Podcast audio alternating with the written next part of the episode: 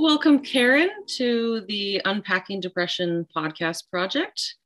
Uh, my name is Eugenia McGuire, and I'm a social worker. For those of you who haven't been listening to this series here, I've decided to dive in and learn a bit about depression specifically. So I've been having conversations with folks with lived experience.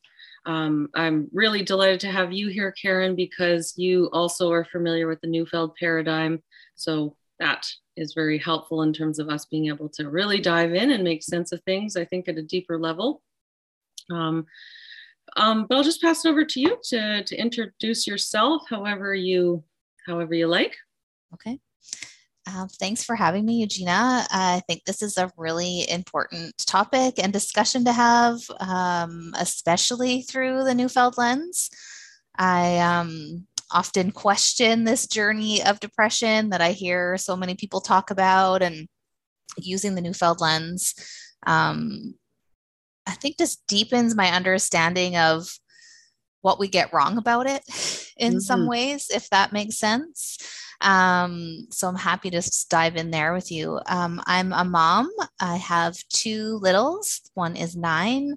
He lives with Down syndrome, and my daughter is 11. Um, she's pretty sensitive, so that's interesting to navigate as well. The two of them, and just sort of dealing with sort of my own experience of emotions. Um, and I am the youngest of four.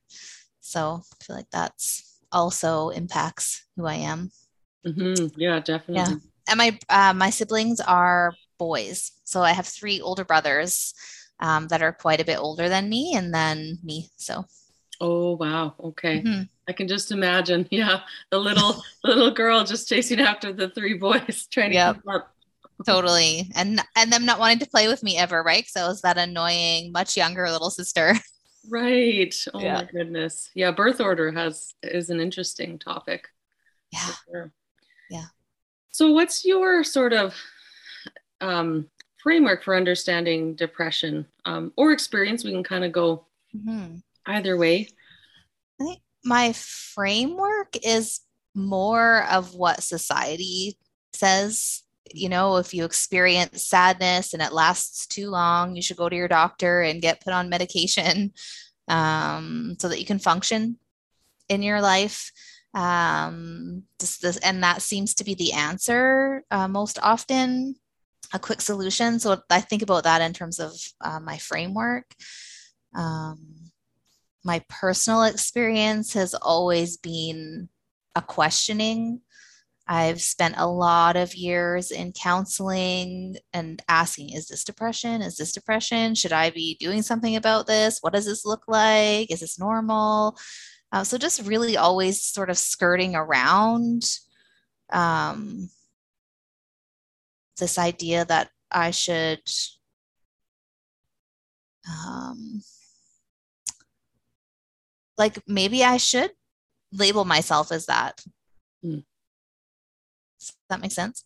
Oh, totally. That's actually kind of the question that's been going around in my head for these mm-hmm. last few weeks or so that I've been doing these podcasts is okay, what is depression? Right? Like we have this idea of what it is based on the DSM disorder diagnoses, right? Yeah. Like this is the these are the symptoms and this is what it looks like.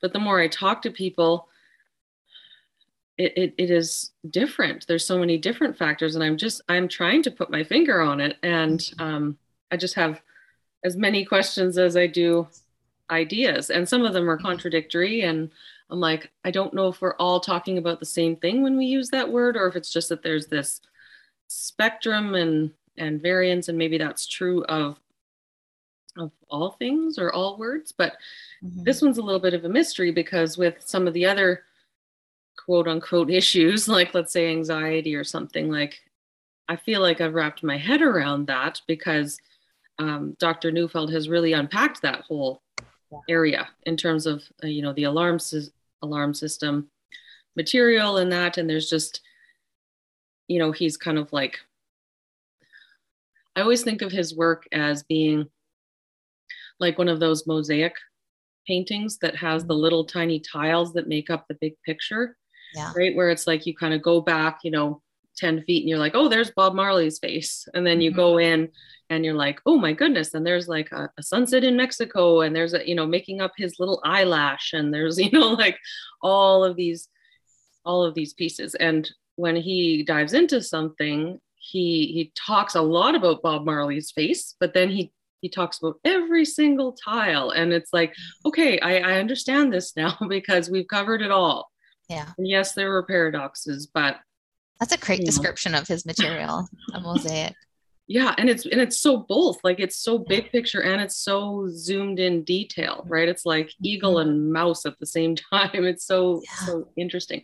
But with depression it's kind of like okay well he's said some snippets and i've kind of mm-hmm. noted them down and been like okay a clue a clue a clue. And then now i'm like collecting more of these clues but it's still i'm still like what is the big picture and what are all the tiles i'm not sure i understand that yet Mhm. I think it's harder to put into words in comparison to uh, his how he talks about anxiety and alarm, right? It's easy to see the comparison between the two. Um, I feel a little bit more intrigued with the whole like the stress response that he's recently been, you know, not recently diving into. It's always sort it's always been there, but um, at the conference recently, was talking about that flat lining um, and part of me feels like that's a little bit more in what I would understand about depression that you just can't keep moving. You're not interested in anything. A part of me thinks about that checklist that you can get at a pharmacy. Mm. It's a, like a pamphlet, and you know, go through the checklist. Um, and you could essentially diagnose yourself with depression. And um, I have gone through that checklist before and been like, wow, I qualify for all of those. I could easily pick them all off on any day. And even had had like I've not jokingly, but sort of said again, because I've always had this question of like, is this actually depression? Like, is this a chemical imbalance in my body where I need to go and get medication to help me function in the world? So I think that is where, like, again, my framework is this, whether it's a societal view or or where it comes from, is if I'm depressed, I should go on medication.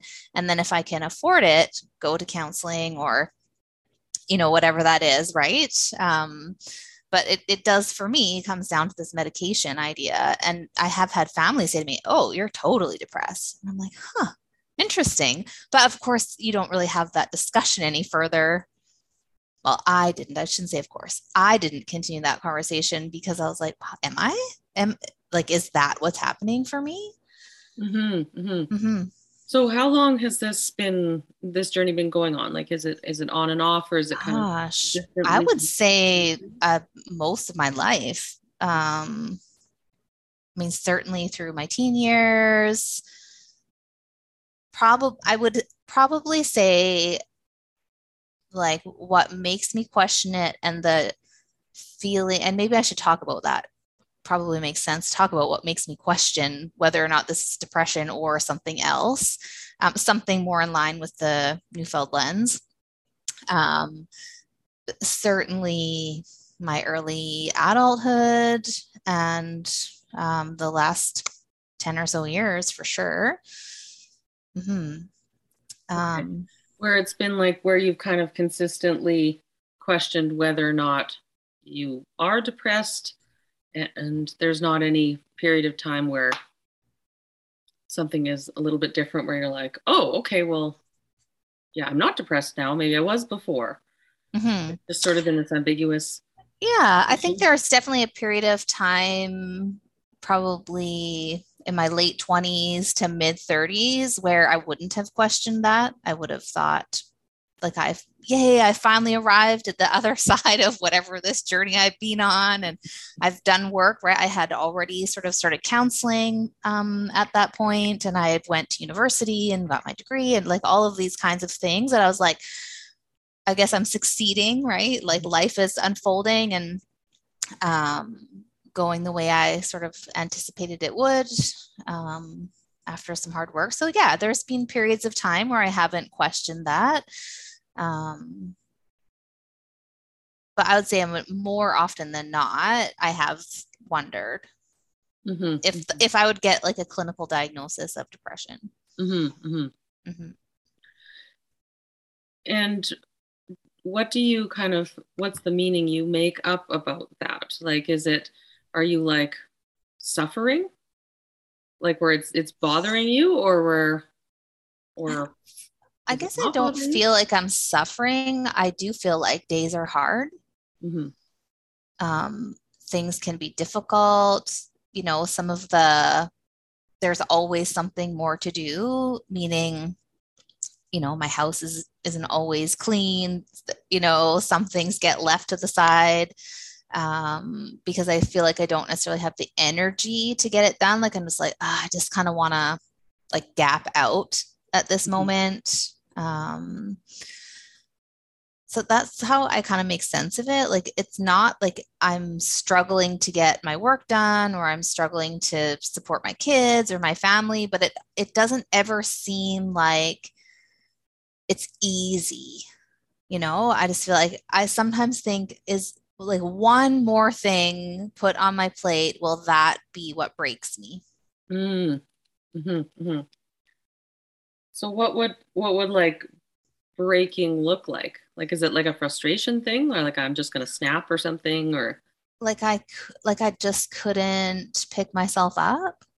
Mm. You know, not necessarily. Yeah, not necessarily a frustration, although you know that is a piece of of life, I think. But just like, will I be able to keep going? If one more thing's piled on, will I actually be able to get out of bed and take care of my kids and do my job and um, enjoy being around other people, like that kind of stuff. Mm. And that is a constant feeling for me. This just like, what is the one thing that's going to break me? Because I guess I feel like I'm on a breaking point. Mm, okay.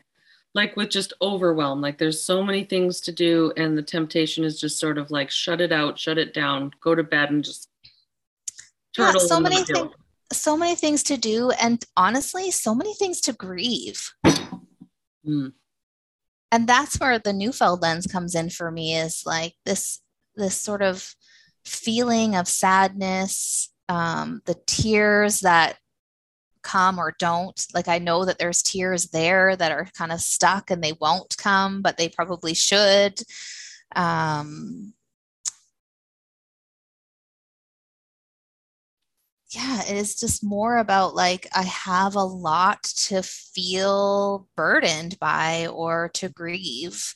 And it seems like more of those things get piled onto my plate. And so I think like which one of them is going to be the breaking point and th- is that mean that I'm dep- I'm depressed?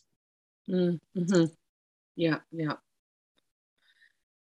and then of course i'm sure you probably share this view as well that kind of comes from gordon just about how you know none of this is really supposed to be this way right like we're not supposed to carry all this stuff all alone we're supposed to um, have communities and live in basically like the way our nervous systems are designed or that we would be in more like a tribal kind of environment where everybody's helping each other. We can rest knowing that if there are times in life that are kind of harder or we can't maybe perform that we're not just going to end up out on the street.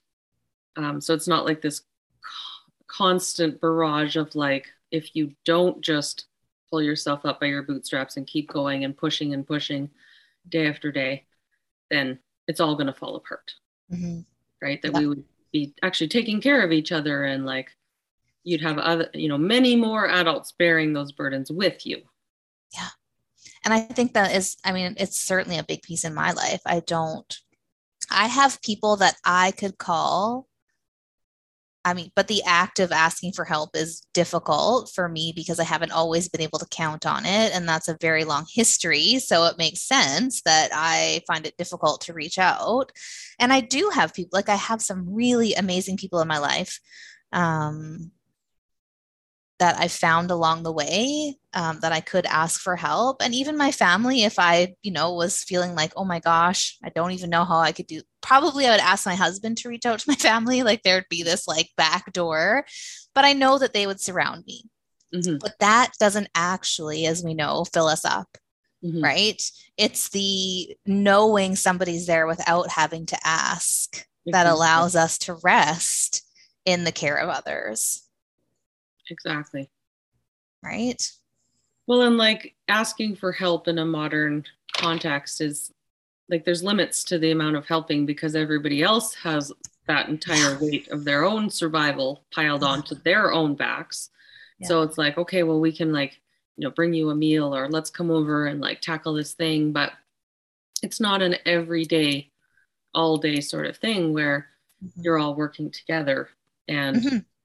Supporting each other and, you know, maybe like dividing the tasks and mm-hmm. and in that being more kind of efficient or something like that. Like if you mm-hmm. were a in a commune or communal sort of setting right? Like i know it kind of it sounds maybe weird or something but not to yeah. me it sounds amazing. Yeah yeah totally. I mean i actually say to a friend all the time i send her like little messages and memes and all kinds of things like when are we going to do this? And she'll send me pictures of animals and i'll send it like oh we're going to have these animals. And like in her i know that she's like we're laughing and joking about it but i am one i would pack everything up tomorrow and move to a piece of property with two or three friends or family or whatever and literally live that way. Yeah yeah. It makes so much sense to me totally. You know it's funny because like western programmed people are, are are trying like because they get it. They get the benefits of it but i also see them trying and kind of bumping up against each other because that that's not how they were raised. And it's harder to be like really programmed to be independent and then try to work together. But if that's kind of like how your society always has been then i'm sure it's a whole lot easier like. Even to compare like attachment based societies like indian culture or something. I went to india in 2019 and just how patient and tolerant they are of each other being all up in each other's business and stuff because that's just kind of how they they live. They live a lot more communally. They take care of each other a lot more. Um, mm-hmm. and i think like trying to go and do it after the fact as an adult would would push a lot of buttons. Yeah well i think it would bring up a lot of shame potentially mm-hmm. too in this idea that like you should be able to do it by yourself um, which is i think another you know component of whether it's depression or just you know what it is that we're struggling with on the daily on a daily basis that like well certainly your life isn't as heavy as somebody else's you should be able to pick it up like pull up your bootstraps and keep going and so if you i could i can see there would be these messages you know unexpected from your body or wherever that are saying you know like really you can't do this alone? Like what's wrong with you? In our culture anyways. Oh totally. Yeah. Yeah. And just the just the fighting and the disagreements and people wanting to kind of like make their own decisions and yeah. and it being really hard to think about the the co- good of the collective and making decisions and, and kind of like putting aside maybe like your preferences and and that and just really focusing and at fairness, right? Like, yes, well, is what you do as valuable as what I do, and you know, like have all those sort of and raising kids together, like the same to come from the same lens of like to how you want to parent them. I think like that would be super tricky to work through. Um, mm-hmm. you'd almost have to have like a resume of the people you're gonna live on property with. Like what are your parenting views? What are your you oh, know marriage yeah. views? Whatever right? Yeah. Totally totally. There's guaranteed to be guaranteed to be challenges but i don't know maybe maybe a worthwhile venture. It's hard to even think about now because like it's we've kind of like we've missed the boat because our society has made us this way and yeah. but then our nervous systems are telling us like hey there's something wrong because carrying all of this day after day is you know meaningless or just far too overwhelming mm-hmm. yeah and i think you know going back to where we started with this part of the conversation um, you know i do i have a lot on my plate. I raise a child with disability. I have a child um, who like both my kids in the school system have um, individual education plans. And so there's all sorts of i mean that's like a full-time job for me just supporting them at school and trying to navigate that broken system and um, bringing um, an attachment based lens to the school system and really pushing the importance of that, right? Like that's an uphill battle every day um, that I carry alone, right? Unless I'm connecting with um, other people in the Neufeld um, Institute and other, you know, parents along the way that carry an attachment lens. It is very isolating. Um, having to sort of manage both of those things. So that's something. Um, I unexpectedly lost my mom 10 years ago, and she was a huge, we had a very rocky relationship growing up. Um, she was living in, I believe, undiagnosed in her own depression and really unavailable and just managing her own life. Um, but as a young adult i was like this like this needs to be healed. Like i took on this role of like this needs to be healed and we're really working towards all of that and um, i started having a family. Like my daughter had was just four months old when my mom um, had an accident and passed away and it was just like whoa this is not what i had planned mm. for my future right? Like i'd worked so hard at this plan of like getting to have a relationship with my mom in you know as i became a parent and in my the later part of my life um, so that's been a real big burden um, obviously for mm-hmm. obvious reasons um, and i think you know when i say 10 years as i say that out loud i assume that most people can understand why i would still miss her but a lot of people maybe can't understand how much grief I still carry around the lost dreams of it. And so then I that's when I start to ask myself like, well, is this about depression? Like should I have come like should I have bounced back from the other side of that in a different way? I don't mm-hmm. know. Well, and like grief that's relationships that are complex make for complex grieving scenarios that are like so nuanced and there's so many layers. Mm-hmm. Yeah, and it adds to that that element of well, I don't have my mom to help me sort through this. Where if she was here, like she would be here, you mm-hmm. know, like she would be a part of that. Like she would be the person that I could just rest in. Mm-hmm that she would have seen me, seen what I was struggling with, and just, you know, gone into the kitchen and made dinner or cleaned mm-hmm. up, you know, like any of that kind of stuff. And so then I feel um like I grieve that, you know, that's the person, mm-hmm. which I think, you know, we should hopefully, you know, I know a lot of us didn't get that from our parents, but I mean, that is the ideal relationship, right? Where we can continue to rest. And we know some days we're going to lose them. Um, just when we lose them unexpectedly, much younger than we would have thought, it's not, you know, it happens, but it isn't what we were expecting, right? So, yeah. Yeah. Mm-hmm. Yeah. Yeah. So it's like the burden of that. Mm-hmm. I don't know mm-hmm. if burden's the right word it just adds weight. Mm-hmm. And my husband's family is not around. Um, there's a whole weird thing that goes on there with that. And when we got married, we had kind of planned to have them in our lives more, and they're not. And so that is again another just like it just seems like isolation, isolation, isolation, um, and lots of heavy. Mm-hmm. Yeah, yeah.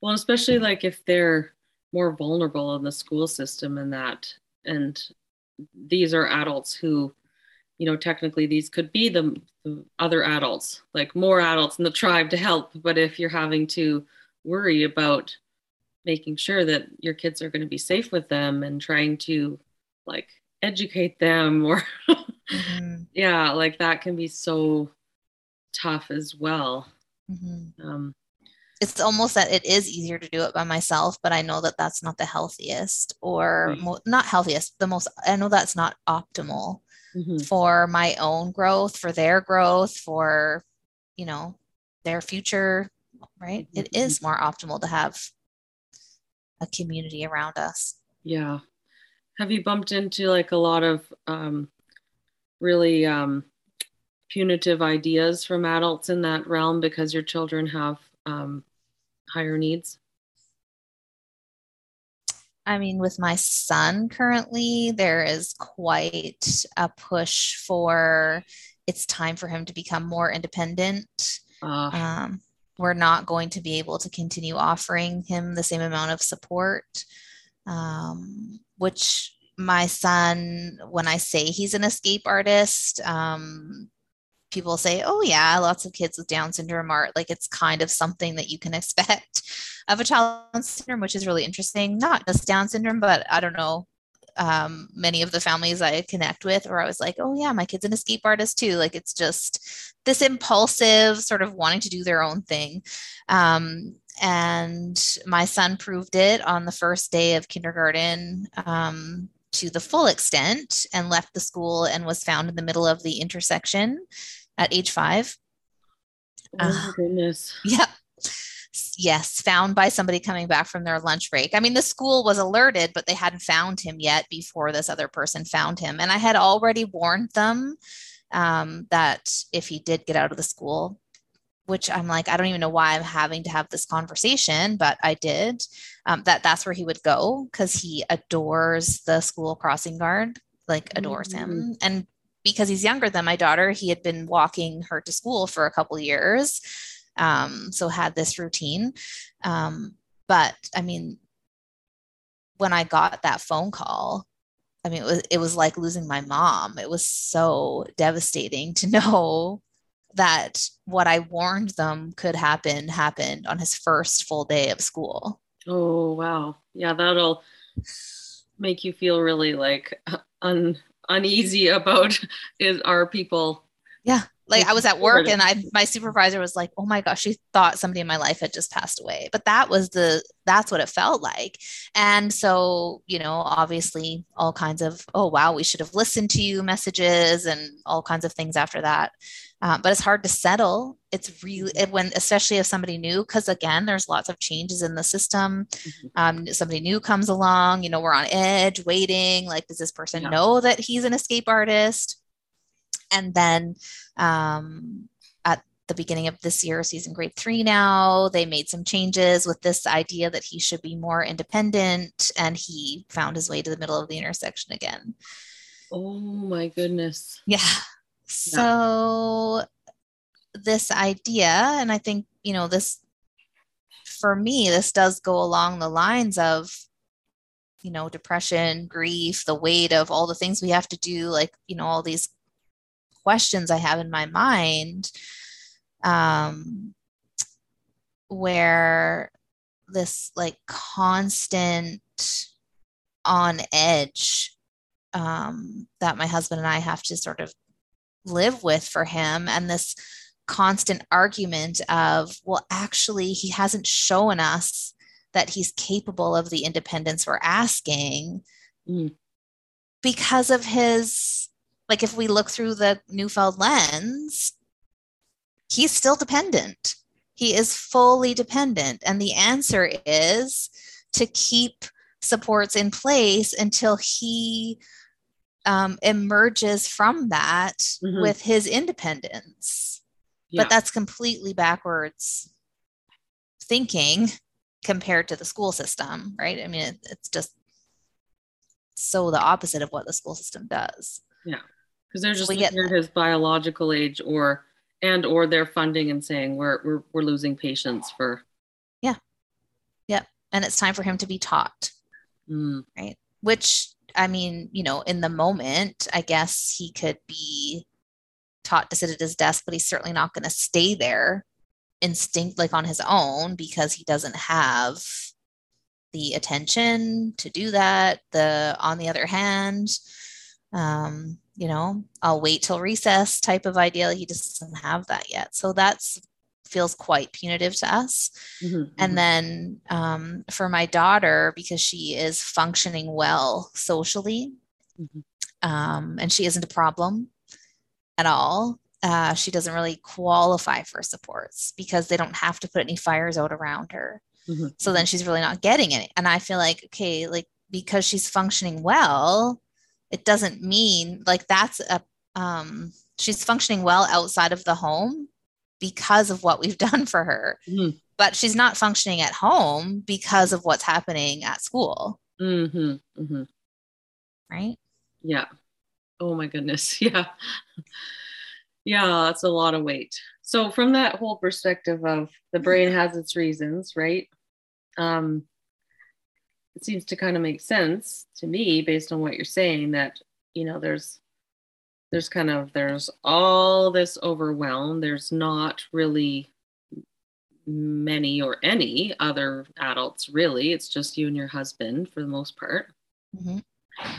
um, there's all this overwhelming stuff you have to deal with. You're kind of having to feel like you're solely responsible for making sure that your kids you know are going to be safe in the school system but there isn't the rest. Um, just so many things to carry and like historical grief and other things like that right and there isn't just the time to have a break or go into those things probably right you're mm-hmm. exhausted mm-hmm. at the end of the day and mm-hmm. so the brain's reasons would be to cope with overwhelm then like just we're so overwhelmed it's chronic just like shut this down or is that kind of like yeah uh, in a lot of ways um I think I mean I have done a lot of counseling and the you know the last 5 years. I've had a really great counselor that is you know body mind spirit. Um so like there is I have a lot of dissonance actually which is really interesting because I would say like in my early like I would say one thing for that I find interesting about my own journey is that um, I it probably took me not probably it took me a long time to have an emotional maturity to have mixed feelings to see on the other hand um, so it's like it's an interesting process now because I feel like I have this dissonance in me where I'm like, oh, this is hard, this is heavy. Um, I don't know if I can do anything more. Um, you know, what's the next thing that's going to break you know, break me. And then on the other hand, I'm like, oh, I have this inner strength all of a sudden. And I know that I have, like, it's this really weird, like, I'm, I disagree with myself all the time mm. about whether, like, how it's not that it's not hard, but I disagree with myself that I'm at a breaking point now. But I wonder mm. if that's because, not I wonder, I believe that's because I have more space for the things that I should be grieving that makes sense to grieve. And I actually allow those tears or just that feeling of sadness doesn't necessarily have to be tears, but um, this like, yeah, this is hard and this is heavy. Like I'm taking up a relationship with myself and the heaviness of my life. Mm-hmm, mm-hmm. Yeah, that was something I was kind of wondering about um, earlier is like, how much of this just is should be normalized should be normalized i don't know could be normalized i guess mm-hmm. um because like that is life or at least that's life in a modern western societal context yeah. versus like the judge how much of this additional judgment that we pile on ourselves about oh i have depression or oh i have this thing i i check these check boxes so therefore I need to be pathologized or it's it's above average. Like how much of it could be actually normalized because it's like, well, you know, yeah, like sounds to me like you should be feeling r- rather overwhelmed. That's a lot. Right? Mm-hmm. And that's I mean I, that's what I that's why I ask myself is this depression? Mm-hmm. And I find that an interesting question to be asking myself often enough that I'm like aware that I ask it probably too much. Um, but that's where the dissonance comes in, mm-hmm. where I think to myself, like, hey, but like in this current moment, um, the school system made some very unexpected changes in my son's life that my husband and I just do not feel like he'll be safe. And so we've rearranged our entire life to pick him up from school early because we're not willing to put him in an unsafe situation. So, and this happened about a month ago, very unexpectedly. And I just, I thought, oh my gosh, I can't do this anymore. Like, I don't know how I'm going to continue this battle for the next 10 years. I think I like I have to I don't know what I'm going to do and I just felt so broken. Mm-hmm. And the laundry piled up, the dishes piled up, the you know, I don't know, things on the checklist. Like I wasn't getting my daughter's like, Mom, there's no food in the house. I'm like, right, I haven't really done much grocery shopping, mm. like all those tasks. And I really started to ask, okay, this must be the depression piece. This must be where I'm falling apart, where I'm mm-hmm. not coping any longer, where um, I don't feel like doing anything. Mm-hmm, mm-hmm. But if I stop judging myself, like I love how you said that, like this judgment we put on ourselves or this pressure, and think, like, if I were to write out a list of the things on my plate and someone, anyone came to me and said, Oh my God, here's my plate, I'd be like, Wow, no kidding. Mm-hmm, mm-hmm. No kidding. The laundry's piled up and you don't have any food in the house. Right? Exactly. It's like treading water. Like you're just treading water, treading water. Okay, okay, keep treading, keep treading. but yeah. then at some point your brain is kind of like like no more treading. And then as soon as you take yourself out, then all those things just start to pile up. Yeah. Yeah. And no one's throwing a lifeline. No. I was talking to um a mutual like I guess friend of ours in the in the institute and they were talking about how they just felt like they were playing this constant game of whack-a-mole. Is that what it's yeah. called? Yeah. Uh, whack-a-mole. And i said yeah and somebody else keeps putting the quarters in. It's like like stop putting the quarters in. Like i'm trying to finish this like one task or this one activity and you keep like loading it up. That's a really right? and we analogy. like we laughed about it because we understand like you know we both understand the sort of like idea around you know we're trying to put it out we're trying to um feel our sadness and and get this bounce back um but we just like it's like we have no control over it mm-hmm, right mm-hmm, mm-hmm. mm-hmm. and how can you keep coping yeah yeah it's it's it is beyond what I think is something that like we were kind of built to manage, right? Yeah. Like I'm always like, I always go back to picturing um, either traditional indigenous people kind of pre-colonization as like, mm-hmm. okay, well, what would that look like? Like, yes, humans suffer. Yes, we have hardship. Yes. Have, like people will always have that as part of their journeys. But like, was it this feeling of whack-a-mole? you know like is that is that normal like or, or, or the other example is um um more a more modern example is like when i went to the high andes mountains of peru and saw people living in a very traditional way. And mm. they're they're very well balanced like they're very at rest and they do work together and there isn't any i don't think it occurs to them like like oh if i just don't keep up with this thing i'm going to like flounder and drown you know like that's just not an option. Like they're mm-hmm. they're together they um it's probably not even their piece to worry about. No or to like, consider. They're just like oh this person's bringing in the fish and this person you know maybe that's too broad of a statement but you know yeah. like somebody else is doing it and they don't even have to put the energy into it. So if they're having a, a harder day in that moment it's just there like it's that hard moment right? There and then they you know i'm assuming they get this you know there's a way to work through that and not work through the hundred other things that need their attention mm-hmm. yeah there's like the quality of life is good it's very basic yep. but it's very um communal like there there's yeah. everybody like they don't they don't worry about their kids not being safe because everybody is within that village of attachment. Yeah. Right. It's kind of like when Gordon talked about Provence and all of that stuff. Yes. And then I went to Peru and I observed the people of the high Andes and I was like, this is like my Provence. Like I'm seeing attachment based culture like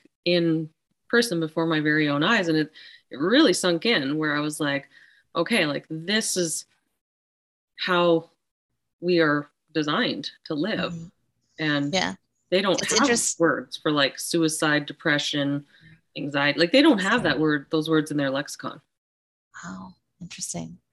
Well, it, it my daughter has been wanting to have some independence, right? Like ride her bike around the neighborhood. And my husband and I are like, why are we so nervous about her doing that? Like we did that as a kid. I was outside by myself constantly as a child in this bush across the street, like down the road, whatever. Um, and we it, we realize it's because we don't have neighbors. Like when I was little, I could go to 50 other neighbors, you know, blocks and blocks away if I needed some that where to go to be safe. Mm. we don't know anyone in our neighborhood. Yeah. So I think, you know, that makes sense why, you know, in those cultures, they wouldn't have that same anxiety or alarm around their child going, you know, out into the forest. Exactly. And they're all, all yeah. very small communities too. Like it's like unmanageable to try to figure out, you know, who's safe when you have like this huge city of people, yeah. right? You're like, well, I don't know, like there's mm-hmm. going to be a bunch of people who aren't safe within that larger group, right? Yeah. Yeah. That's a whole other conversation, right? Oh, totally. totally. So do you feel like you do have these instances where the tears do get unstuck and you have like you know like watch a sad movie or something like that and you're like whoa i had a good cry like i feel relieved of this yeah. feeling of kind of yeah. shut down overwhelm because of the Neufeld lens i'm going to say i have really had to work hard at finding those places like and what i mean is that you know this idea of using play as a place to move our emotions um, or the fact that my emotions even need to move where in my teenage years and early adulthood um, i would just escape in drinking or whatever you know my friends and i decided to do at that time. We were very peer oriented and not being guided by adults at all. So that would have been my escape and I wouldn't have allowed the tears to come. I would have seen it as like a weakness or a vulnerability too much. Um, whereas now I do have, I know that I need to find those spaces. Um, so it's funny. I don't know. I'm all of a sudden like totally obsessed with Taylor Swift, which lots of people are like, what? They think that's kind of funny, but there's something about the way her music moves even like if i put a plan together like okay i'm really having a difficult day when i do the dishes i'm going to put on this playlist with like or this album. Um and it for a long time it tended to be taylor swift or when i'm having a really hard day i'll go back to that music because it maybe it doesn't like maybe I'm not fully crying because my kids are with me and that would just be alarming to them. But there is a movement inside of me where I'm just holding on to my sadness mm-hmm. or mm-hmm. my grief about what isn't working. Yes, yes, yeah. Are mm-hmm. you are you a person that like doesn't really isn't easily moved to tears then like you kind of like you're crying on the inside you feel feel it flowing through but the tears don't actually really I definitely can cry, but I don't do it often because um, one, I'm afraid it might like depending on where I am, I'm sometimes afraid that it won't stop. Like you have that like fear of like, oh man, am I going to be able to collect myself back after this? And um, it, like historically, it was never something I definitely got the message stop crying, you have nothing to cry about, et cetera, et cetera, et cetera. So I find that now I'll often, because my counselor right now is my kind of only person where I'll let all that vulnerability go, I often will hold a lot of it until I see her. So do you cry a lot with her then? Yeah, totally. Mm-hmm. Like you walk into her office and just blah. yeah. Even even in preparation, like, you know, a few days before a visit, I'll be like, oh man, there's gonna be some tears coming. And I will put on sad movies. Like I, you know, the like I'll easily find tears in those moments and stuff. Um, or This Is Us. I don't know if you watched that show, but oh, yeah. that was yeah. like full of tears. um, and I knew that, you know, every Tuesday or whatever day I'd get to catch up. Um, so it's not that I can't find them. It's there is, but there is a fear around when they'll when I allow them to come. Um, because I I do worry that they won't stop. Mm. There's a lot of them there, you know. I wish I could have like tear camp for adults where adults could go for like a week or something in two weeks and be like, okay, you know, cry all you want because yeah. you don't have to go home for another week or two. Yeah. I have a really good um, friend, her and her husband are pastors, and I I don't attend church, um, but I do go to church with them.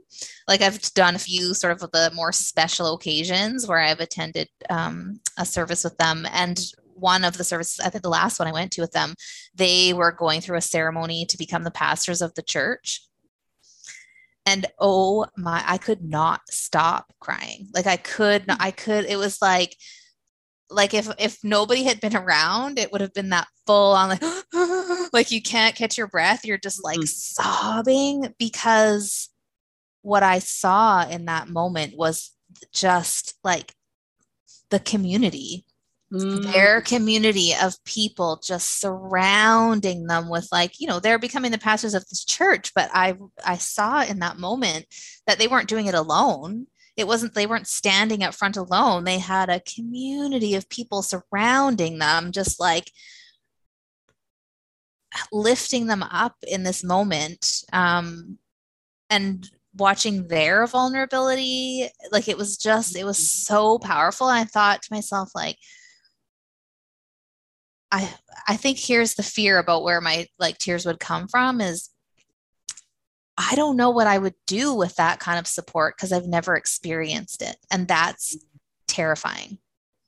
Mm. Like, I feel like I would just crumble into like this ball of, like, I'd be immobilized by a vulnerability, maybe because yeah, I've, yeah. I've just never had it.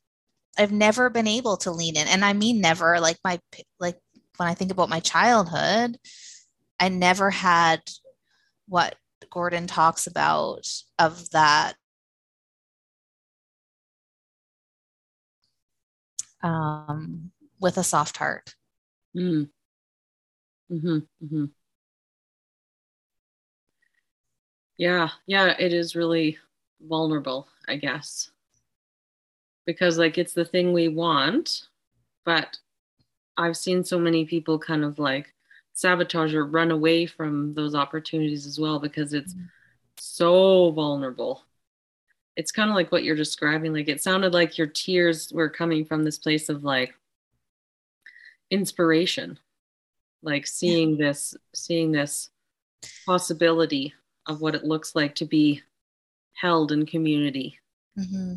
I often think like when Gordon, I love how he presents material of like he always starts about like where the fruit is like you mm. get to see like like why why attachment like why are we you know doing this development why are we looking at development um and and like you see the fruit before you mm. understand where it's coming from and that's what i saw in that mm. moment mm. The potential or that this does happen this can happen mm. and so i was excited to get to witness it in real time and incredibly sad that it's hmm. something mm. I never experienced. Yes. Yeah. Totally. And that that's not like I mean I think it's normal whatever that word means in our society. Like I, th- I don't think I'm the only person who didn't experience that place of rest, especially if we think about our parenting practices um, over the years. Um, but that what is normal or should be normal maybe i should mm-hmm. say that mm-hmm. what should be normal is what i witnessed in that church that okay. these people my friends were you know essentially taking off on a journey and their entire community was like and we are here to walk you through it totally yeah totally It'd be like if you were like lived underground in like some dystopian cave and were mm. fed like 3D printed food, and then you came out and saw the sun and the plants and like were got to eat an apple. You'd be like, yes, everything in me is wired for like this this authentic experience. Yeah, yeah, and I think that's where it comes back to where, you know, why I think about depression in this in this way is because the other thing is is i feel i'm quite open um, and wanting to talk about it. Like i i sort of feel um, like i want to have discussions with people about what it is that isn't normal about our society and how how it should be um, and how i didn't have it and that's why i am you know experiencing some of the things that i do or maybe who I am as a person. I don't know. There's probably a lot more conversation about that, but um, that's where I think like probably what I'm experiencing is quote unquote normal based on my current lived situation.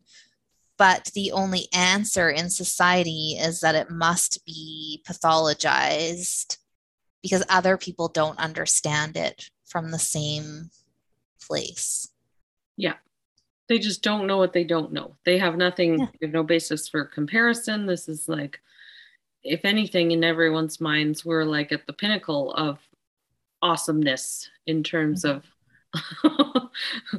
yeah like the materialism and everything like we've got mm-hmm. kind of pretty much most people have you know um, more than their ancestors ever had in terms of comforts and whatever entertainment, yeah. all that stuff, right? But it's mm-hmm. it's like eating the the 3D printed apple instead of the real apple sometimes. Mm-hmm. Yeah. Yeah. Or putting your own quarters in the whack-a-mole slot, right? Playing, playing when you want to and and taking a break when you don't, right? Taking yeah. that rest from because I think there is like you know I, I mean, I add I add things to my plate, which people think like, I don't know how you're doing. Like that seems crazy mm-hmm. to me, right? Like I'm, you know, continuously trying to learn um, mm-hmm. training in the Neufeld paradigm or reading other books. Like I'm so excited for uh, Dr. Gabor Mate's um, new book to arrive in September, um, The Myth of Normal. I think it's oh, called, right? I don't. I remember hearing that he was going to be releasing a book, and at the time, the working cult, um, the working title was Toxic Culture. Mm. I don't know if this is like the same premise. This is Maybe? a book that he was writing with his son, I believe, and it's going to be released in September. Um, okay, maybe the title think, just changed or something, but it was yeah. essentially like about what we were, what we're talking about here yeah but the fact that like our culture has created all of these problems mm-hmm. and we don't see that yeah well thank goodness for google because i had to look it up because i wouldn't be able to keep moving i mean i could forgotten about it but it is uh, like the myth of normal. Trauma mm. illness and healing in a toxic culture ah okay that's where the toxic culture came yeah. in yeah yeah um, so uh, that's like i keep adding more um onto my plate of things and people are like well why don't you just stop doing some of that kind of stuff and i think that's i don't know whether it's that i continue to chase um, something um, or continuing to try to make sense of this question of is this depression mm-hmm, mm-hmm. yeah totally yeah it's like such a conundrum of like okay do i just like try to make my life small so that it's easier mm-hmm. or do i like kind of let the curiosity um, propel me and, and the pursuit i guess it's like a drive a pursuit drive i have that same mm-hmm. thing where i'm like must know an alpha yes definitely must understand it all gordon yes. knows so much so much i'm going to go pursue his brain for the next yes. many years. But um so is it just our neuroses, right? Yeah, yeah. And I mean definitely all of that is weaving in for sure in yes. terms of like you know gathering the energy to to plow through all these these courses and things um whereas other people are kind of like meh i'm like you don't want to know the answers to the universe like what's wrong with you yes yeah, that's true. Don't want to make sense of all of this. Of, yeah, exactly. It adds so much meaning to the whole experience like just to live in in ignorance and mm-hmm. smallness like yeah i probably would i would probably become i don't know depressed what have you. Um, if i didn't have some way to try to like wrap my head around mm-hmm. what's going on and yeah. I'm kind of and, the same way though like i'm like the debbie downer at the the dinner table. Yeah. Oh me too. I am definitely like i actually have said you know like is there something wrong with me? Like uh, maybe maybe i'm isolated because i'm no fun to be around. I don't know or i just haven't found the right people i'm not sure but i do have that like you know like tell me about your childhood and i don't want to know about the coffee you drink or the clothes you like or right i want to know deeper things about you um, which i guess you know isn't always a place where people want to go mm-hmm. yeah no not not really in this culture so much yeah.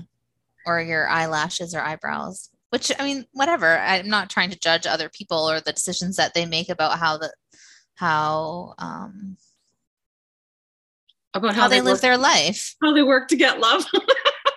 well, I guess that that is it. And I think you know that is so funny that you said that because I had uh, an appointment with my counselor yesterday, and we were having this. I mean, the, our discussion tends to be around the same you know this idea of you know there there is nothing wrong with me you know i am um like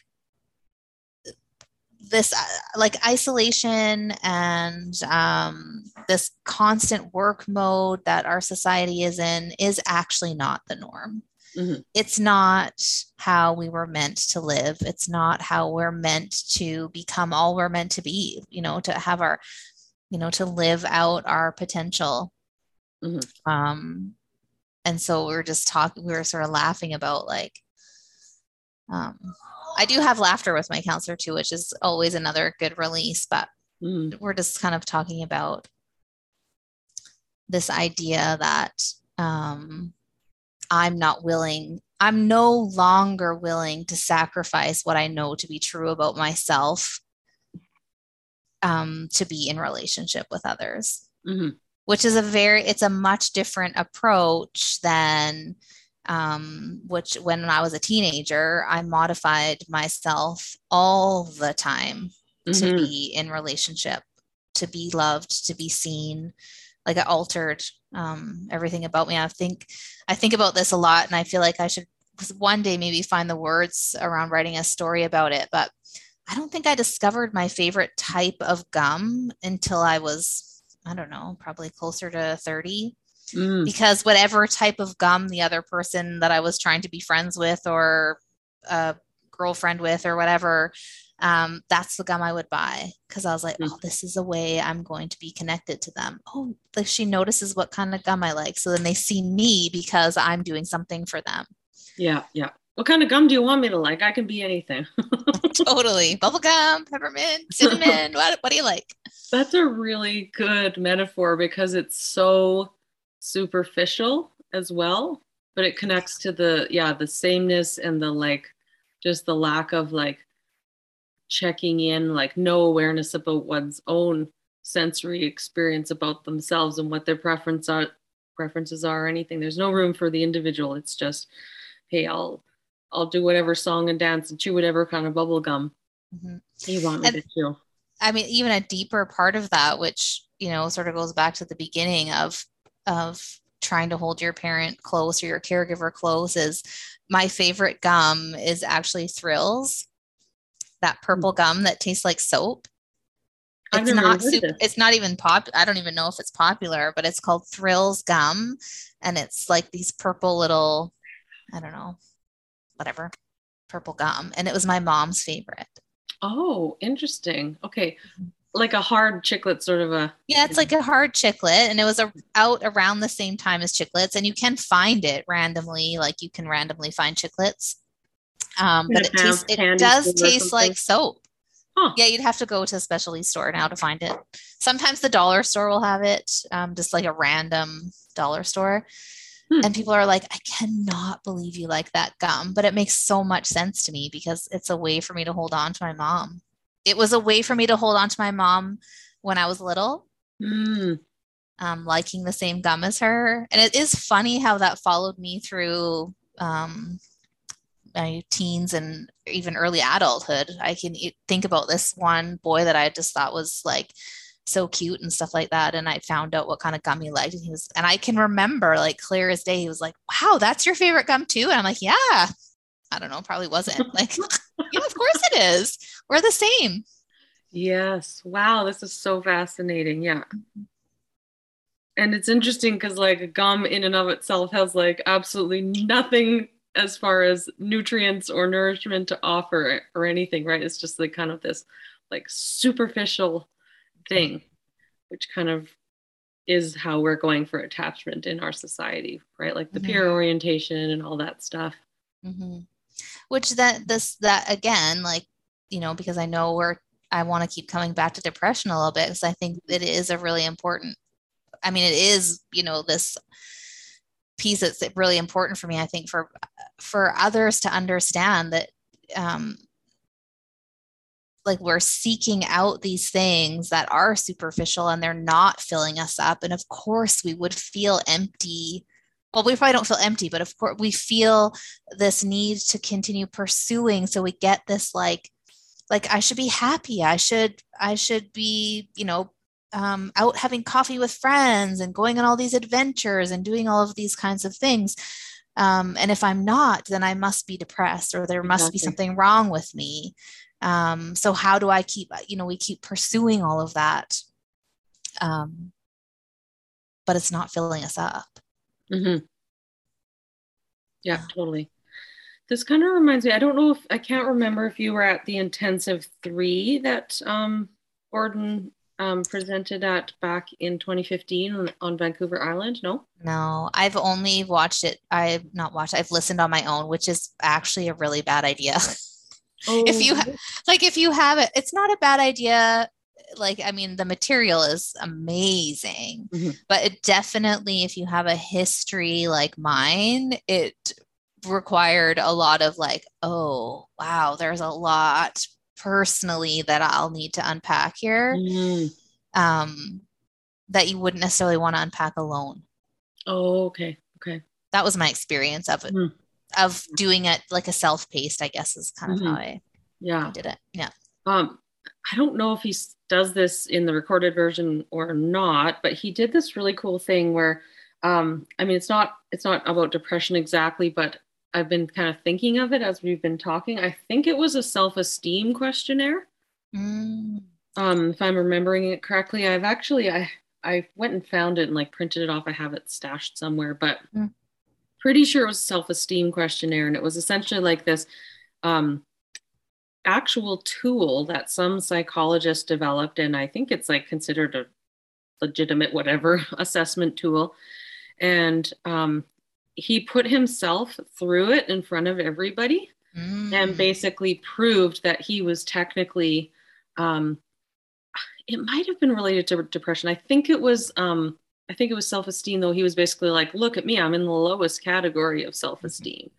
Uh, but a lot of those questions were kind of like definitely um, depression esque in a way. They were like, like, you know, sad all the time, cry, you know, like these kinds of things, um, thinking badly of yourself and whatever. And, mm-hmm. and just the way he, he spun it, he was like, we are pathologizing somebody who is actually by definition healthy if you have these things um, and it was just like due to our interpretation um, mm-hmm. whether or not we pathologized something or actually looked at it from like a, a balanced perspective about mm-hmm. like you know sadness not being a something wrong with you or like that you don't have that it's very narcissistic actually to like just think have this high opinion of yourself and be arrogant and out there in the world not seeing your own flaws not taking up a relationship of disagreement with yourself and like all these things right? Mm-hmm. yeah.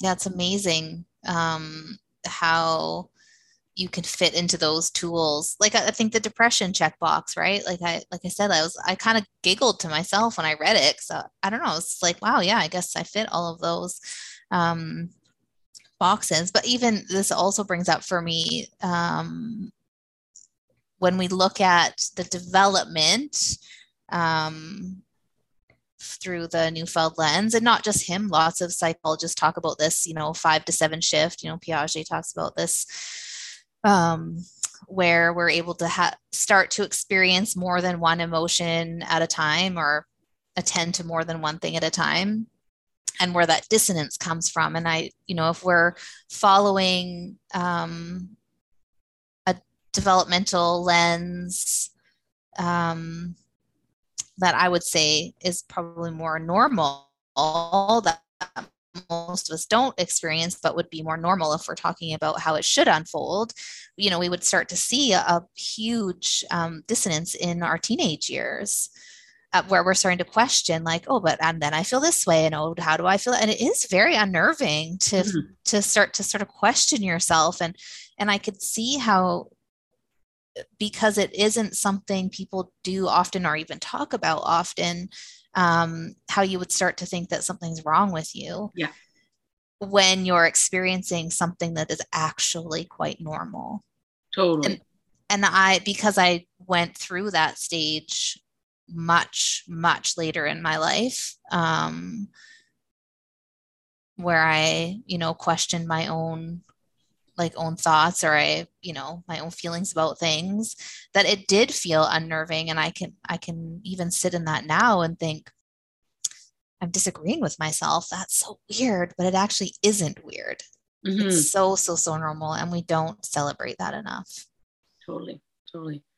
And I think there's probably a lot of people who are kind of in this zone that we've been talking about where it's like, um, maybe like a lower level depression and stuff where they're like is there something wrong with me am i depressed you know but then there's people on the other end of, of a spectrum that are incapacitated where they yes. you know cannot get out of bed and like they feel like they're slogging through cement every day and they're like there's clearly something that is um, debilitating my life and i can't perform like i just cannot like get it together to even pull off the performance of getting through the day or mm-hmm. doing the minimum going to work whatever mm-hmm. and like those people are like really really really fighting for legitimacy around their experience and yeah wanting people to acknowledge that like their depression is real and severe and and all of that um and like I feel like Gordon has kind of like spoken to that in a way too. He's kind of been like, okay, well here's here's some glimpses on what I think about depression theoretically, but then he's kind of said like, oh, but then there's this like kind of other version of clinical depression that's like super severe and that's like almost like I don't know if it's just like something so far away on a spectrum or if it's like something else entirely, but he's kind of alluded to that like like we can't necessarily like almost like not wanting to minimize that there mm-hmm. are these people who are like actually having some other experience that's far more severe over mm-hmm. over there of course of mm-hmm. course i think that it's a very real presence in our society that numbers of people are uh, debilitated by what others would classify as depression or maybe what is depression like i guess i don't know enough um, theoretically to necessarily to to you know I know what the DSM-5 is and I probably could google after after we chat about what the checklist is and I could probably find lots of people and so it isn't about diminishing mm-hmm. that but what I love about um, Gordon's material is what if the answer for what wherever you are in that spectrum of depression uh, what if the answer first was relationship? Mm. First was this idea of cascading care that he talks about, where, you know, when other people come in and are, care about you, it gives you more space to care about others and it just like flows um, through you. And like, what if we, we recognized whether it's past trauma, um, whether it's a significant loss, like any i mean loss is trauma like what like mm-hmm. what if we just you know said to that person yeah you can't get out of bed today i get that and just sat with them in it instead of like penalizing them for the depth of depression mm-hmm. or the depth of what's incapacitated them. Is that the right word? Incapacitated. Yeah. Yeah, or like encouraging more of the work work mode, right? Like they're already trying to like resist going into this place and scrambling out to like work work work work resist resist and and all of those kind of like disability insurance people and stuff like pushing you pushing you pushing you. When are, are you, you looking for work? Are you even trying to, to get out of bed? Did you shower today? Yeah like just work mode work mode work mode when when rest and dissolving and going into and crying and like getting to the bottom of you know the the brain's reasons for being mm-hmm. this way. And um, I have this one dad that I work with um, and we con we often have this conversation of like he's like yeah but you can afford counseling. I can't. Mm. it's a luxury. Yeah. Yeah. We have very similar um like heaviness in terms of you know he's raising uh, two children alone, both with higher needs. Um, I mean, I'm not alone, but like we, so we talk about sort of the imbalance of that. He's often saying, yeah, but I, you know, I'm doing this by myself and I have nobody else and, you know, all of that. And I, I, you know, I, there's resources available for him, but they're all like the cost of him receiving those um, resources sometimes I say to to him and other families is here, let me show you all my dirty laundry and then you'll help me. Like, how many people are going to be like, all right, here it is. Here's all my stuff. I really need help. Most of us aren't. Yeah. Again, the answer being here's a parent, two parents, whatever, um, however that scenario goes, or just a human being who is struggling um, and our answer to that is just coming alongside. Mm-hmm, mm-hmm. Wouldn't yeah. that be lovely? Totally, totally. And like you said, the relationship is the answer. It's just sadly just such a luxury and a privilege for people because so many people just don't don't have that. And like if you I've thought about this a lot of times with different um, people I've observed who are kind of like all alone and and the the fake resources that we've created in our mm-hmm. society are just not not really the answer or they're they have to fight for them or there's just not enough or they're not quality like they're just not yeah. a fit and stuff and that you know if you were to take that person and just plop them into like a healthy cascading care like where there's relationships and all of that like just how many people would thrive if they could have community that worked mm-hmm. Yeah. Yeah. So it's like um, the answer is there. I think. I think the answers are there. Not I'm not saying they're easy to come by. I'm not suggesting that at all that it that it's easy to navigate relationship or the tears we need to have or any of that. But I think um, we have the answer. It's just trying to find the ways to implement it. Mm-hmm. Yeah, yeah, yeah. Well, and Gordon says that all the time too. He's like, you know, here the answer is simple, and yet it, that doesn't mean it's easy to, yeah, to create those conditions.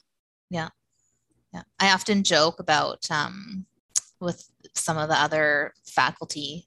I'll say like when I took the anxiety material, I was like, man, I feel like some of these sessions should just come with a counselor because mm. that's the interesting part about it is like knowing this material, I know what's possible, which then in some ways, like even when you're talking about um, people who are living all alone, like in some ways, a part of our ability to bounce back from the things that haven't worked or aren't working in our lives is to also recognize that it isn't how it ought to have been. So I think about that. Um, I think in the intensive three is where I've heard Gordon talk about this, like there is a grief in the only person you have to rely on if if that only person is your counselor you mm. also have to grieve that because that's not uh, that's not how it ought to have been. That's not how it should be. Totally. And so there needs to be a sadness about that. Yeah for sure. Um, yeah yeah it is it's totally contrived. It's totally weird. And then like i have a great counselor and um and I love her and she probably loves me, but she would never say that because you can't because there's these yeah. boundaries and there's this so-called power imbalance. And yes, there are power imbalances in in relationships between professionals and clients, but like I don't feel like there is in this scenario. Like she doesn't have this power over me where you know, like I'm totally capable of making my own decisions and like bringing her alongside for some support and like you know she's not gonna abuse me or influence me or like that just all these mm-hmm. weird things that are put in place to try to like gordon said like just to try to like navigate the fact that our attachment instincts are at play in this relationship and yet it's not natural and so we're mm-hmm. like ah like don't get too close mm-hmm. you know mm-hmm. and he does talk about that too right i think it's i mean I wouldn't say you could use any treatment um, if you have the relationship because that's not not true. But I think nothing will work without the relationship. Yes, exactly. Meaning, like meaning that you know whatever process you you choose, if you don't trust and rest in the person that's offering that care and support, it's not the changes might come, but they won't come as fruitfully, I think. Exactly. It's like one of those diagrams where like you get the one question, do you trust? yes or no? Mm-hmm. If it's a no, you can't proceed to any further steps. Mm-hmm. Yeah. For sure. Um, there's something I've been wanting to ask you as well that I've heard other people talk about that I'm kind of trying to like wrap my head around, which is this idea of pain versus numbness mm-hmm. because I mm. kind of came into the um came into these recordings the the project thinking like depression was this collapsing of the affect where like mm-hmm. that that sine wave of the like ordinary you know optimal flowing of emotion where that like depresses flat lines affect goes away there's sort of like a defensive like a numbing out um and that one like kind of doesn't feel as much but then a lot of people have described like an extraordinary amount of feeling where there's but it, but it's just pain like where all the joy goes away but they mm-hmm. just feel the pain but the pain is like intensified mm-hmm. and a lot of times it seems like suicidal ideation has kind of gone, gone along with depression um, and that this sort of like amping up of feeling but pain. So, like when you think of like your own kind of like depression, is it more of like a less feeling kind of situation, a numbing out to life, or or is there like an enhanced amount of pain? What I um I think what I've noticed is I can't feel the joy. Like I hmm. can't like so maybe it is a numbing, like it's a um, like I just can't access anything but the the weight. Like I feel like I don't know if I can put words to it. It feels more like a like a body experience of just like it feels so heavy that I can't like even in a joyful moment, like something that should be a joyful moment, um, I, I, maybe I'll give an example. When I found the counselor that I see now, I what I recognized in myself was like I couldn't feel joy, like I couldn't access that feel like it was so fleeting. I couldn't hold on to it. I felt like a hopelessness, um, and I had just like she's like, "What brought you here?" kind of thing, and I'm like, you know, maybe it's hope like on my wedding day, I felt so hopeful. Like this pureness of, oh, I have worked hard. I have I had put in a lot of work before that day to to um I guess mourn the loss of things that I couldn't change, to heal from addiction, to um, just like all. I've put in a lot of work to be like, okay, this is who I am, and I'm not going to um, alter myself to live. Like, and I felt I was really just like proud of that work and felt hopeful. Um, but you know, life is hard, and there is suffering that we um, don't expect. and after that day, um, certainly life unleashed a lot of that um, for my husband and I in the loss of his dad and the loss of my mom and just like loss continuously and being a new parent and all of that. And I couldn't access that. I didn't know how to access that hope anymore. And it just felt so awful. Like that sludge, I think you were talking about like moving through cement. Like I just that, yeah, like this sludging through what's the point? Um, well, here we are again, this hard life. And um, I guess this is just the way it's meant to be, you know, not like, oh, oh, I guess I'm suffering. Mm-hmm. Yeah, well, and that kind of like description kind of connects to like something else Gordon has talked about with that sine wave where you just kind of go down and then you get lodged somewhere down in the lower end of things, but you're just mm-hmm. kind of stuck there and you don't go how mm-hmm. you how you would go to the very bottom where it would where the the depth of the sadness would transmute into um mm-hmm. You know the release um and then you would kind of come out and feel content after mm-hmm. having um you know grieved fully or yeah. something well gr- yeah. grieved a layer it's not, almost not like one episode yeah yeah it's almost like when you think about that wave where like when I he always talks about the bounce back. Like mm-hmm. I am I imagine that bounce back like a launching. Like you don't really mm-hmm. have to climb up the other side of that wave. You're kind of like launched into it. And yeah. then you're like, you know, you're I mean, yeah, it's a process. You're gonna go through that wave because life is full of suffering and and things that you don't have control over and can't change. Um but I I saw it as like I there like I there was nothing would launch me from the bottom.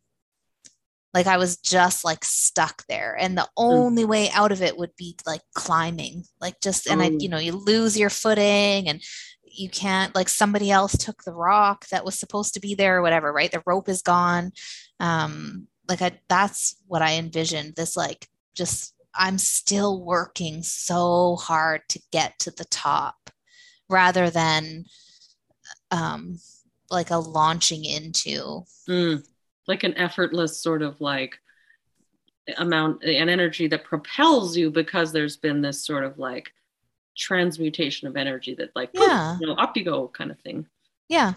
Mm-hmm. it's crazy the word is escaping me right now and it shouldn't be considering how much gordon talks about it like this emergent the emergent oh. energy oh. like it just it's like it's just in you it just it's mm-hmm. moving mm-hmm. naturally and and that movement can be I think it's uh, some emotions are going to move a bit easier in us because i don't know if we've had more practice or they just they they have to move like our body literally has to get them out um, in a different way um, but it, it is more of like a movement a flow rather than um, oh i shouldn't stay here in this low depressed place i better find my way out of it you know yep i can be sad for five minutes my mom just passed away I mean, that's silly, but I did get that feedback from people. My doctor's like, oh, give yourself six months. I'm like, six months? Are you crazy? Who is going to get over that loss in six months? I'm going to grieve her loss my entire life in all kinds of situations. But I think that, like, that's the difference. Um, where it's not that you don't have to work at I don't I don't like that word. I don't know what the word would be. It's not that the movement of emotion necessarily gets easier but it, that it moves versus having to work at at feeling a certain way mm-hmm, mm-hmm, mm-hmm. Right? So when i went to my counselor five years ago or whatever and said like the last time i felt joy or hopeful was like 13 years ago um, and i know that that's not right. Like that like you can't live you can't sustain your life in that way. Um, what do i do? It's not like there was any kind of a fix. You mm-hmm. know there are still moments where i'm like this feels pretty hopeless. Mm-hmm, mm-hmm. right?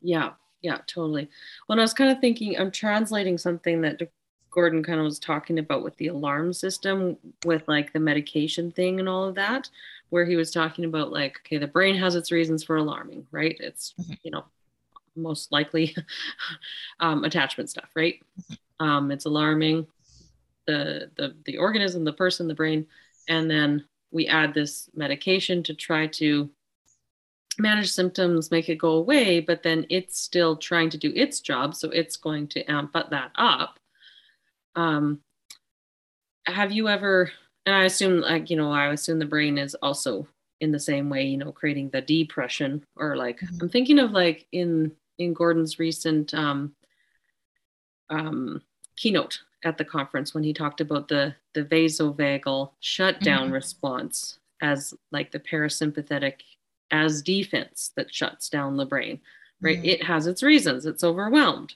mm-hmm.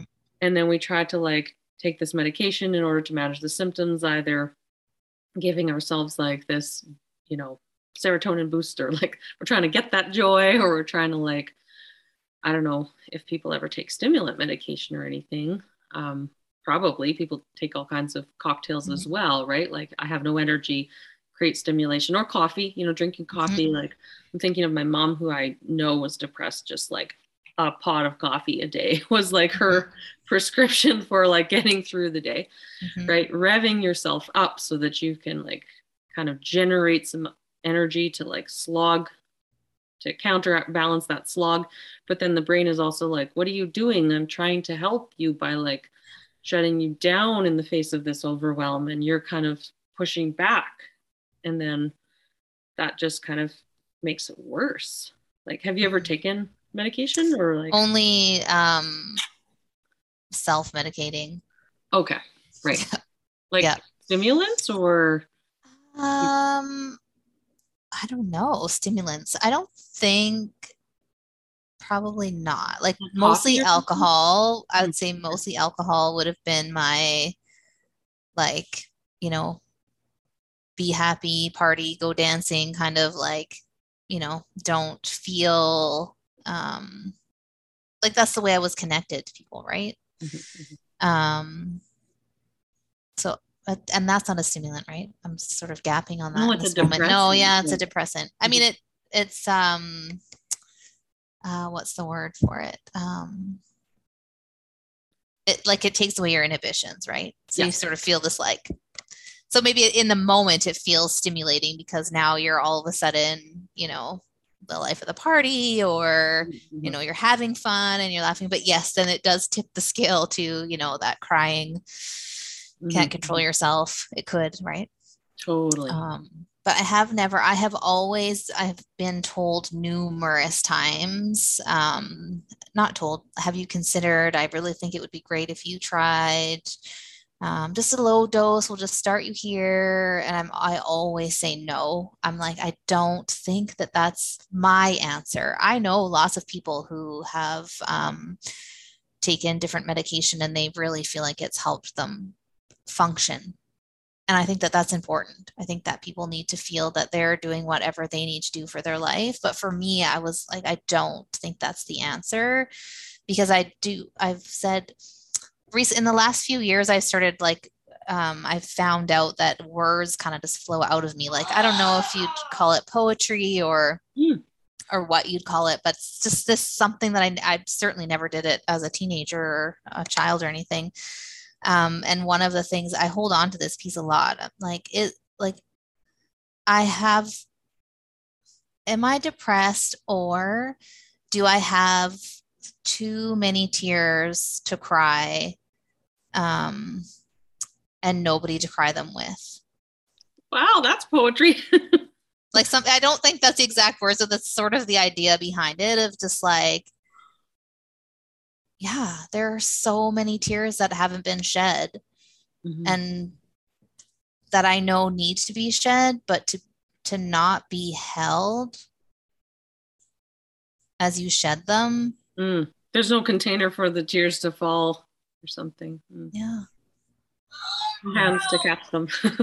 hmm wow, that's really so you so you write poetry then? Like you have? I guess I don't know if that's what you call it, just because I never like studied it or anything like that. But Mhm. um, pieces of writing? mhm, Mhm. yeah. Cool. Oh, we'll just pause here for a moment. Yeah. Okay, we're back from a short break. um, in terms of the yeah, the the pieces of writing that you do, poetry-ish or whatever you want to call it. Um, do you do you do you care to share any piece of writing, or do you have anything? Um, sure, I I could. I um, I mean, my friends tell me that it's poetry because I there's a few people that I'm like, okay. I I love one of the things that I have I've always been this way, and I, whether it's to a fault or not, I don't. I sometimes I I don't know. It's probably a little bit of both. This like some neuroses and also some wanting to heal a little bit, where um, like I I share because I want to get a sense of like, is this moving me in a direction of healing? Mhm. And if it isn't, I, then I'm like, hey, well, then it doesn't make sense. Like I'm always just like in this pursuit of healing because I've all, I guess I've just always felt um, the need for it, the need for some kind of a healing, the need for um, knowing that this weight that I carry or this heaviness that I feel is not how I should have to feel. I should be able to experience the joy and all of that kind of stuff. So, anyways, I have a few friends who I've said, okay, like, give me some real feedback. And they do say, um, no, it's definitely poetry, but because I, I get this idea that I have to like study it or I should have studied in Mm. some way to be able to call myself like that I'm writing poetry. Um, but yeah, I'm happy to share. Just let me see if I can find one that maybe fits.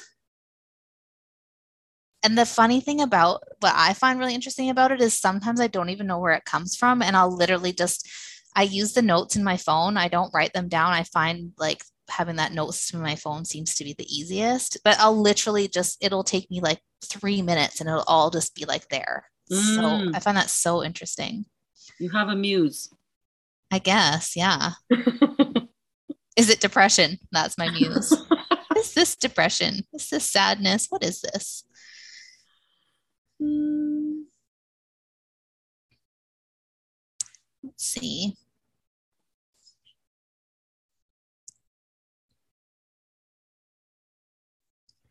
Um, okay, so uh, this is one that I wrote sort of about grief.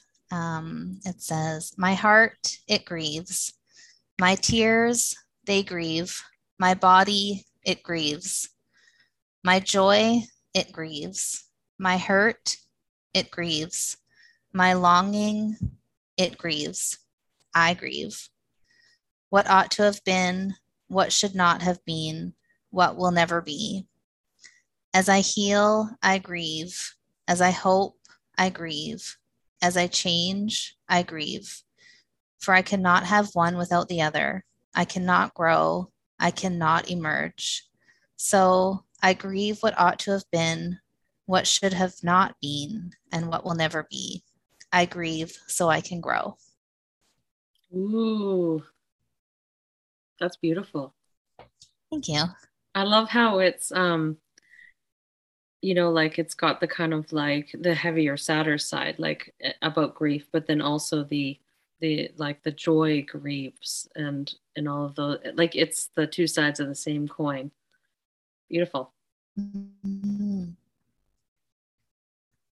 Yeah. do you have any more or is that Um, if you want me to share more, sure. Sure, I, this one, um, recently at the conference, I don't know, at the Neufeld conference, um, Deborah MacNamara talked about a little bit about insatiable, being insatiable. Mm.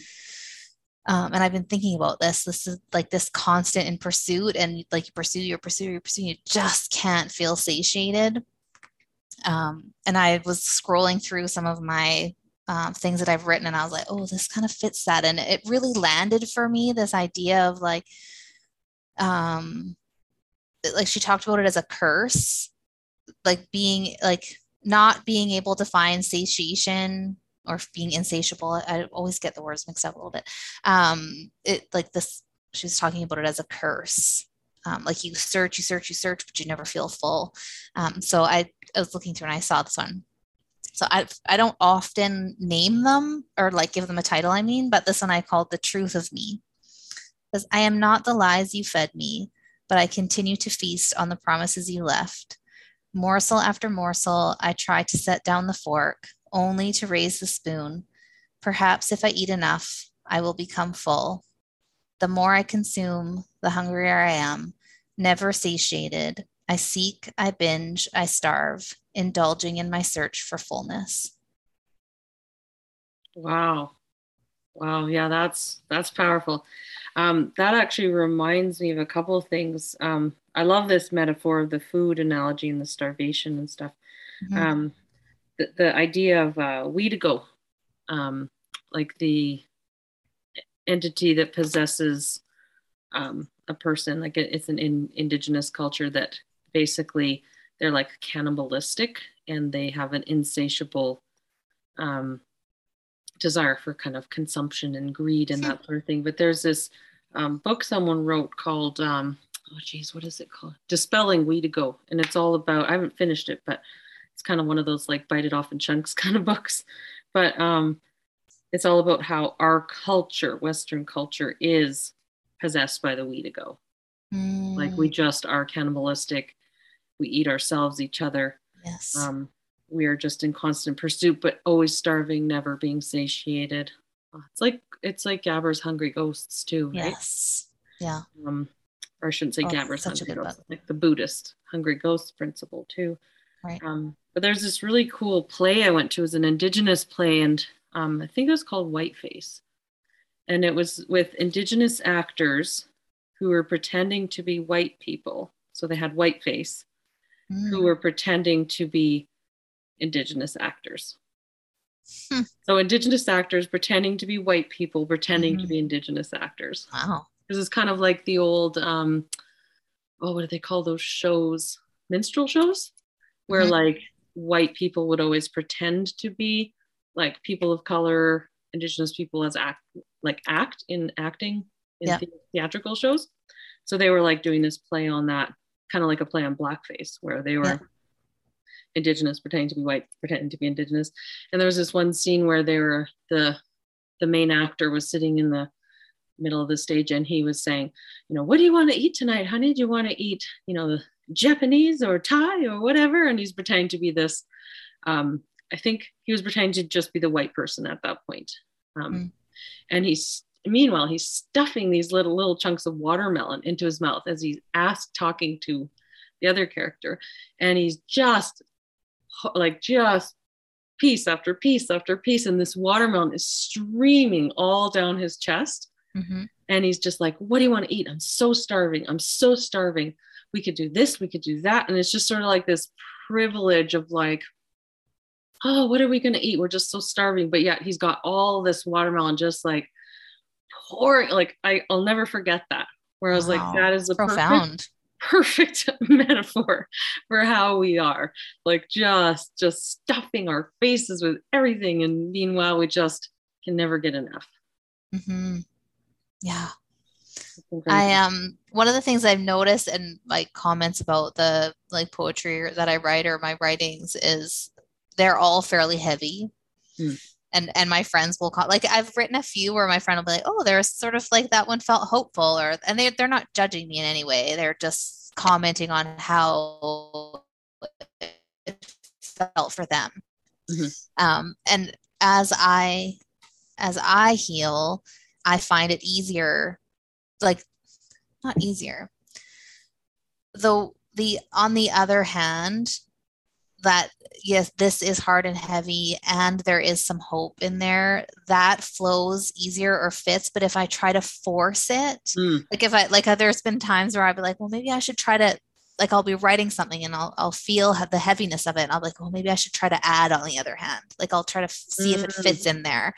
And it I'm like, no, it doesn't. Like in this very moment, what I need to um, move is the hardness, the heavy. And I don't have to find on the other hand in that moment. And I think that's where, you know, for me about what we say to people with depression or um, whatever diagnosis um, we're we're talking to them about it is this idea that they have to deal with it so that they can find the on the other hand but you know what if we just sit in it yeah we're just trying to you know? rush them to the rainbow yeah like yeah i'm not comfortable with this storm you're in so can you please like hurry this along mm-hmm.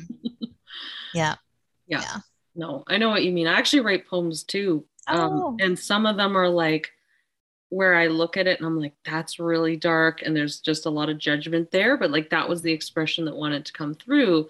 But I'm like, that's only partially true. Like, that's not the whole of my belief about that experience yes. or whatever. I'm like, there is another on the, uh, on the other hand here. But like that particular piece that wanted to come through, it was just like, it's just raging out and it's blaming and it's, you know, judging or mm-hmm. whatever is going on there. And it's just like, yeah. So um, that's just the truth of writing that it's not always just going to be like perfectly well balanced. Yeah. And it isn't always about other people seeing it. It's just about the expression of it too, right? Yes. It's play. It's the play. It's the expression. It's the mm-hmm. healing. Yeah. Sure. That's what needs to come out. Well, that feels like a good place to always end is, is on, on the play and the expression. Yes. So yeah, that's nice of you to share those pieces of writing here at the end. That's a good way to wrap up. Um, anything anything else you'd want to add that I didn't um, think to ask you about or I don't think so. I think, you know, no, I don't think so. I think um I'll hopefully one maybe I'll say in closing, hopefully one day stop asking myself um if the hard that I'm experiencing is depression, or hopefully I'll start to be able to say to myself and others, and that others will get to experience this, that um, it is hard to uh, live in a world alone where you can't find rest and you can't um, lean into other people or be cared for. And that's not normal. Mm-hmm. That's not normal. Yeah. And maybe the more of us that wake up to that, we can actually let go of our attachment to the other things like the materialism or the things we've sold that sold out on in order to have kind of you know certain comforts or stuff or whatever mm-hmm. and like put more priority on the things that really matter which are relationships and maybe be able to invest in each other more and make that work mm-hmm. and and not um you know make some concessions mm-hmm. Mm-hmm. yeah and walk alongside what everybody what anyone's experience even you know to end on because i feel like you know i don't want to be dismissive of somebody who really is you know as we were talking about um having it finding out like they're not functioning and they're not getting out of bed and and they really are needing that extra support. And just to come alongside and be curious about where that stuckness came from. Um, and offer the support of rest rather than the support of getting them back to work and being a mm-hmm. functioning member of society no kidding just make more room for it it's like what Gordon said. We think if we give it an inch, it'll take a mile. If we don't give it an inch, it'll take a mile. Yeah. Such a brilliant man. mm-hmm. Isn't he? I know. I would also like to pick his brain and just. Yeah, totally. I, you know, I've said to to people before, like I would just be so dumb if it wasn't for him. Without all his his wisdom to, yeah. Yeah. Yeah. The first time I was introduced to the material maybe a good place to end is I, I just thought to myself, oh, that's what's wrong. Mm. So profound. Like, oh, yeah. yeah, that's what's been missing. For sure. Incredible. Well, this has been a really, really um, deep and profound and um, interesting conversation. I really appreciate you taking the time to to um, reach out and and agree to do this with me. Yeah, I was excited. Thanks. Mm-hmm. Okay, well, and thanks again for for your poems, and I hope you keep on writing those. And if you feel so inclined, maybe putting them out there for for other people to share. You know, they're actually I I run grief groups every so often, and I I'm always looking for poems on grief, and I actually haven't written any poems on grief directly that kind of speak to that grief and loss experience so much. Um, and I'm always looking for poems and like I've searched the internet and um, I haven't like all the grief poems are so brutal. So um, I think grief poems are really, really needed. Or there's a lot of that rushing to the rainbow messaging, right, and stuff like that. There's a lot of poems that I think are really, really toxic about grief. So I really feel like I don't know where the poems are. Like I just have not found them. So I feel like there's a real uh, a need for that. Oh, maybe you need to scroll through my note section, my phone. It's all it's all about. Yes, yes. I'm gonna have to to to hit you up for those grief poems. yeah. well, thank you again, Karen. Um, yes, thank you. I hope to see you soon. Take care. Yeah. Thanks everyone for listening.